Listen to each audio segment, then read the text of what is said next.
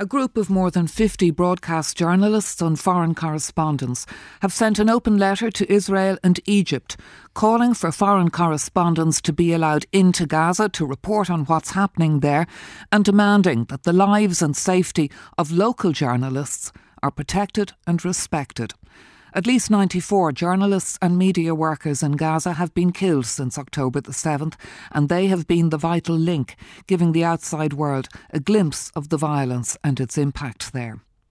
Channel 4 News foreign correspondent Paraic O'Brien is one of the signatories to the open letter and he's on the line. Paraic O'Brien, maybe to begin, tell us how this petition came about and what it aims to achieve.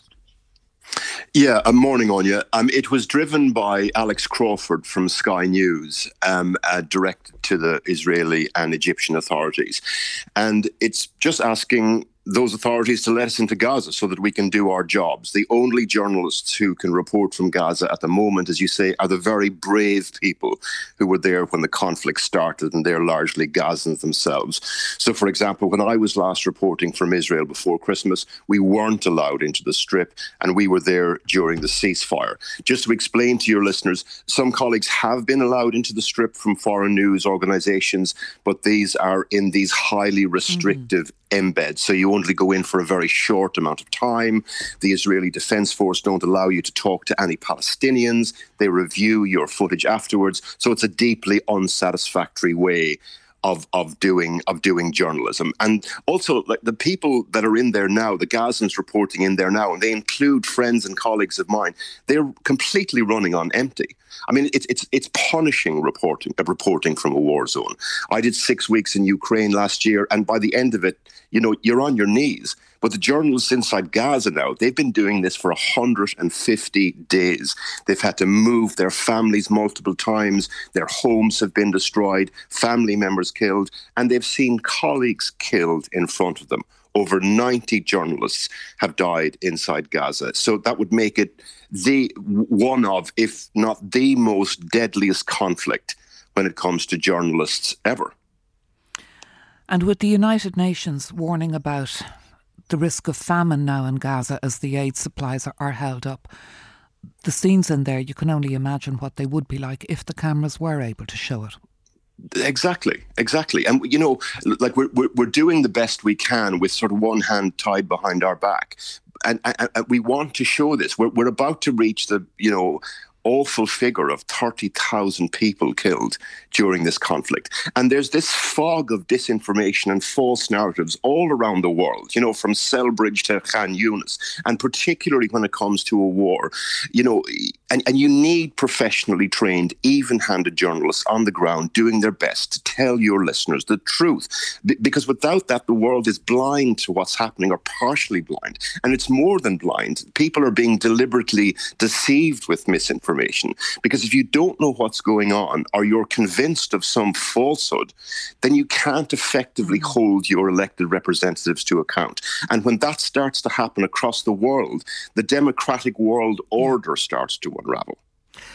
And of course, there have been controversies about inaccurate reporting or different claims being made by different sides uh, at different points in this conflict. Israel says a lot of what's coming out is Hamas propaganda. Presumably, the argument is the cure here is proper, open, independent journalism. Let them in.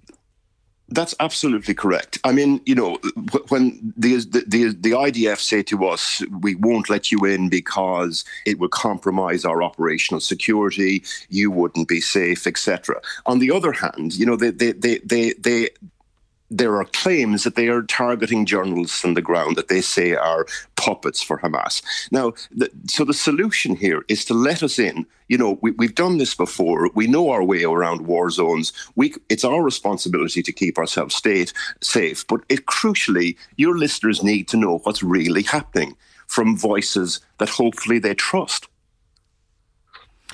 There's speculation about the possibility of a ceasefire. We know Joe Biden said it might be as soon as Monday when he was eating his ice cream. Other experts saying it may be possible before Ramadan. What's your take on what's going on there? And do you have any hope that perhaps as things ease and more aid is allowed in, that reporters would be able to get in too? Well, that's our hope, obviously. That's why we signed this letter. You know, predicting when and what will come of these mm-hmm. partic- this particular round of talks is something of a fool's errand, let's face it. But there are some positive signs. Like you said, Joe Biden on Monday indicated that a truce was imminent. A senior Hamas leader gave signals that their position was softening. It looks like the sort of crux of this deal may be something like a 40 day ceasefire, 40 hostages released by Hamas, 400 Palestinian detainees released um, off, off, off the back of that. The clock is ticking. Ramadan, as you say, I think is focusing minds, but um, we'll have to wait and see. You're an experienced foreign correspondent, which is, I mean, it, it means you've seen more than more of human suffering than most people would get to see in many lifetimes. How would you compare this conflict with others you've covered or haven't been able to cover? I mean, it's difficult to answer that in a way because I haven't, you know, I haven't been there on the ground. But as I say, you know, we're in regular contact with colleagues and friends, and I have to say, some of the footage and some of the testimony that they're giving us is is really it, it's tough. I mean, it, it's really devastating stuff, and especially when you know these people. You know, you know, you know what our colleagues are going through on the ground to report on what they report. They're trying to get their families out of Gaza while at the same time file footage and reporting for us. It's absolutely devastating, and of course, all eyes now, you know, are are, are on Rafah as the sort of noose closes around that, as the clock ticks ahead of Ramadan. You know, if the Israelis move into into Rafah in force you know, it, it, it, it will be dreadful. Thank you so much for talking to us this morning, and I hope that the next time we're talking to you, we're talking to you from Gaza, where you are able to, to do your job. Paraic O'Brien, Channel 4 News foreign correspondent.